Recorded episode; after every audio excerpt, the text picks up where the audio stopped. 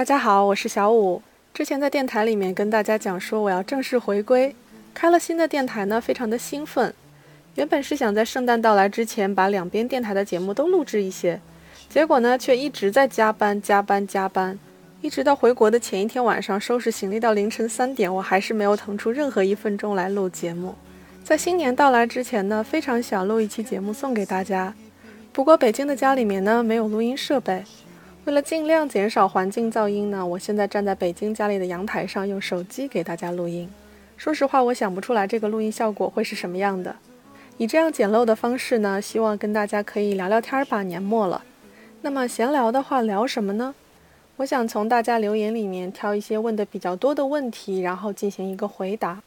那问题排行榜的第一名，小五啊，到底要怎么学韩语啊？这是一个非常复杂、很难回答的问题。但是对于录了八十多期节目的我来说呢，也算是一个能够回答的问题。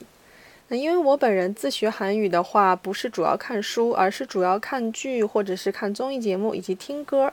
所以实际上呢，我这整个系列的节目，包括我的新电台，都是在给大家展示一个怎样在娱乐中慢慢学习一些韩语知识的方法。那么说实话，在所有期的节目里面，我都有讲一些知识点。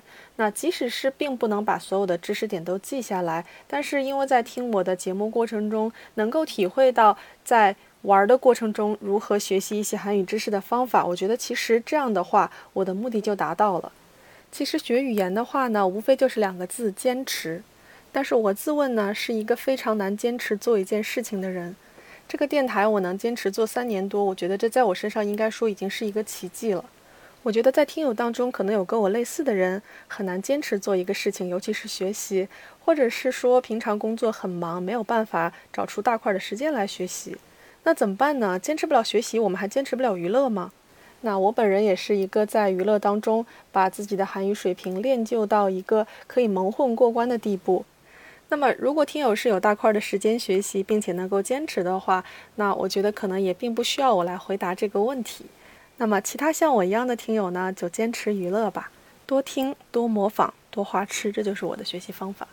但如果你是要去考试的话，那我劝你还是好好看书，好好做题，把我的节目作为一个娱乐就可以了。学习这件事情呢，是没有什么捷径可走的。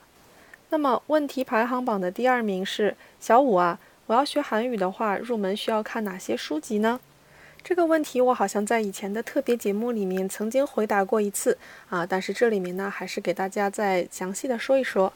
那虽然我在节目中给大家强调说要在娱乐中学习韩语，这个部分呢，其实是让大家的耳朵尽量多的去听一些韩文的发音，一些韩语的句子。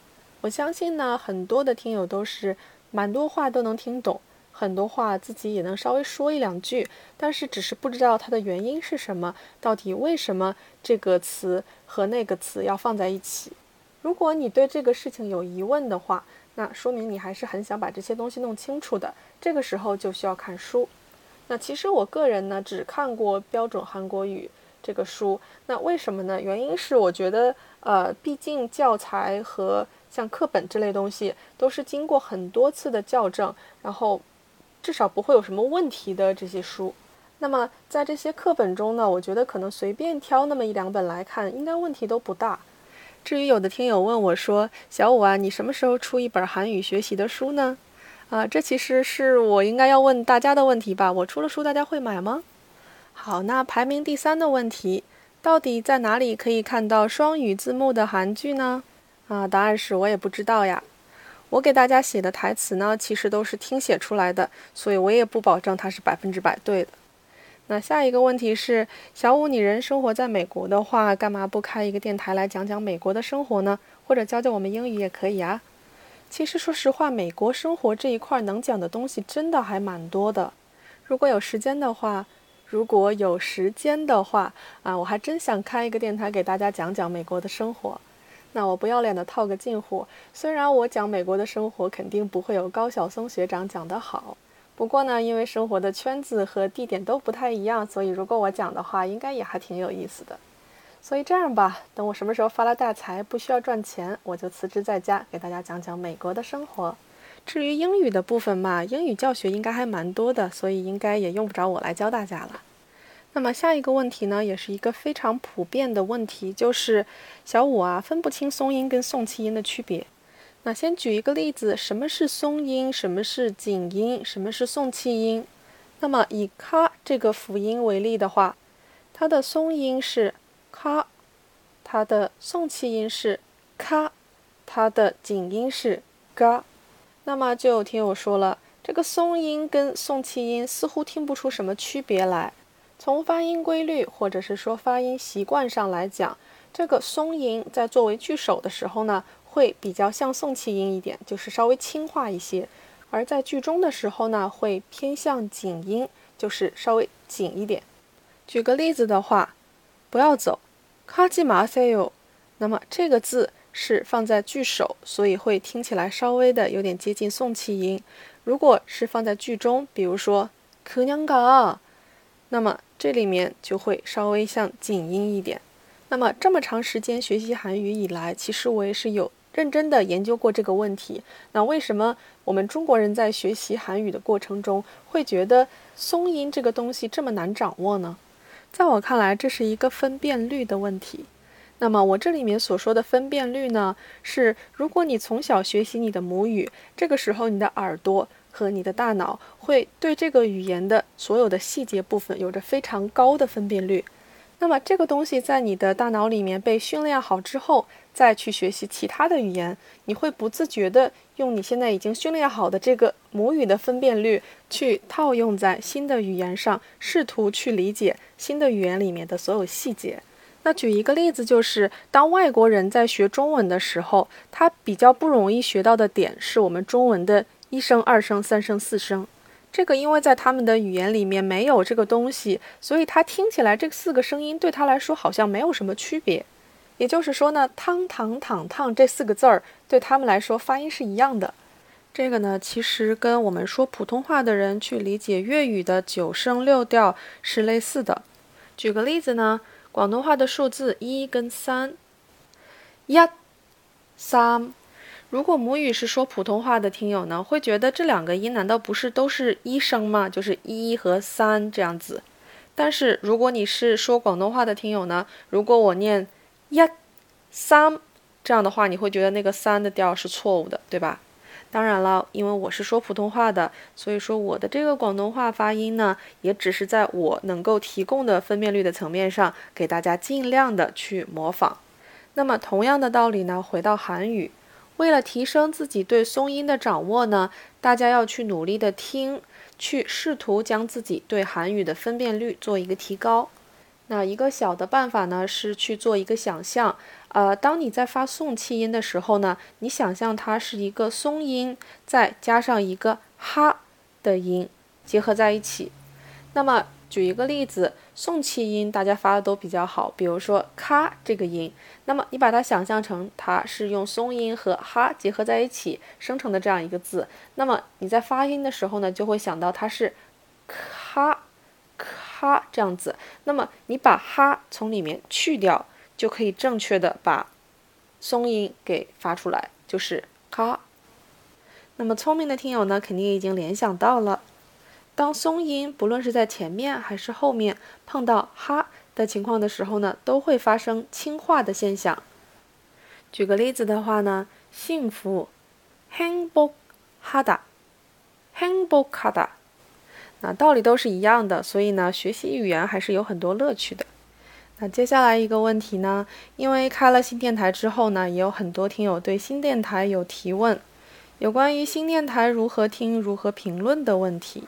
因为新的电台艺能韩语笔记是一个会员电台，所以呢，除了第一期的试听节目可以非会员试听以外，啊，后面的节目呢是要会员才可以收听。同时呢，评论的部分也是需要会员才可以添加评论。这个怎么说呢？因为一直想做综艺相关的节目，不过因为我的这个电台是看韩剧学韩语，所以如果做很多综艺的话呢，跟电台的主题不是很相符。刚好呢，赶上有这个新的会员电台这样一个平台，所以呢就想说干脆尝试一下。不过呢，如果有太多的听友因为不是会员没有办法收听新电台节目，那也可以跟我讲。然后我想可以以特别节目的方式搞一搞电台串门这样的活动。毕竟呢，我录节目主要是为了让大家听的，不是为了收费。好啦，今天这个因为录音设备简单而产生的闲聊节目就跟大家聊到这里。希望呢，听了这一期节目的你可以过一个快乐的新年。节目的最后呢，送上一首来自 M 李明宇的《No b u n i d a g 只有你。二零一七年非常感谢大家，二零一八年也希望大家能够多多支持我的节目，我们一起继续看韩剧、看韩综、追帅哥、学韩语吧。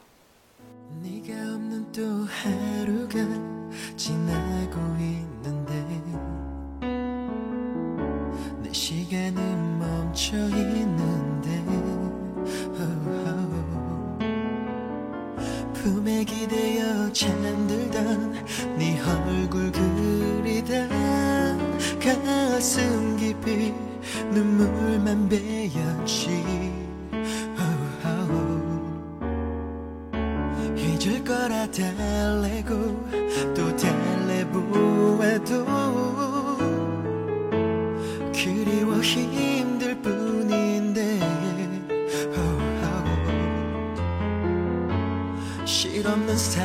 사람처럼 울다 웃게 돼.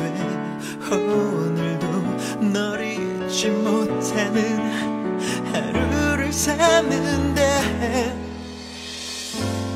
너뿐이라고 힘들 걸 알면서 아플 걸 알면서 잃는 게 싫어서. 바보 같아도 추억을 붙잡고 하루하루 보내며 oh, oh, 눈물을 흘릴 사람 알면서 난 지워져 가는 게 그렇게 느껴져. 기억도 향 기마저도 문득 잠에서 깨어난 널 불러보다가 입술까지 눈물에 젖었지. 돌아오길 바라고 또 바래보아도 아픔만 커질 뿐인데. 슬픈 영화들처럼 울어보게 돼. 오늘도 널 잊지 못하는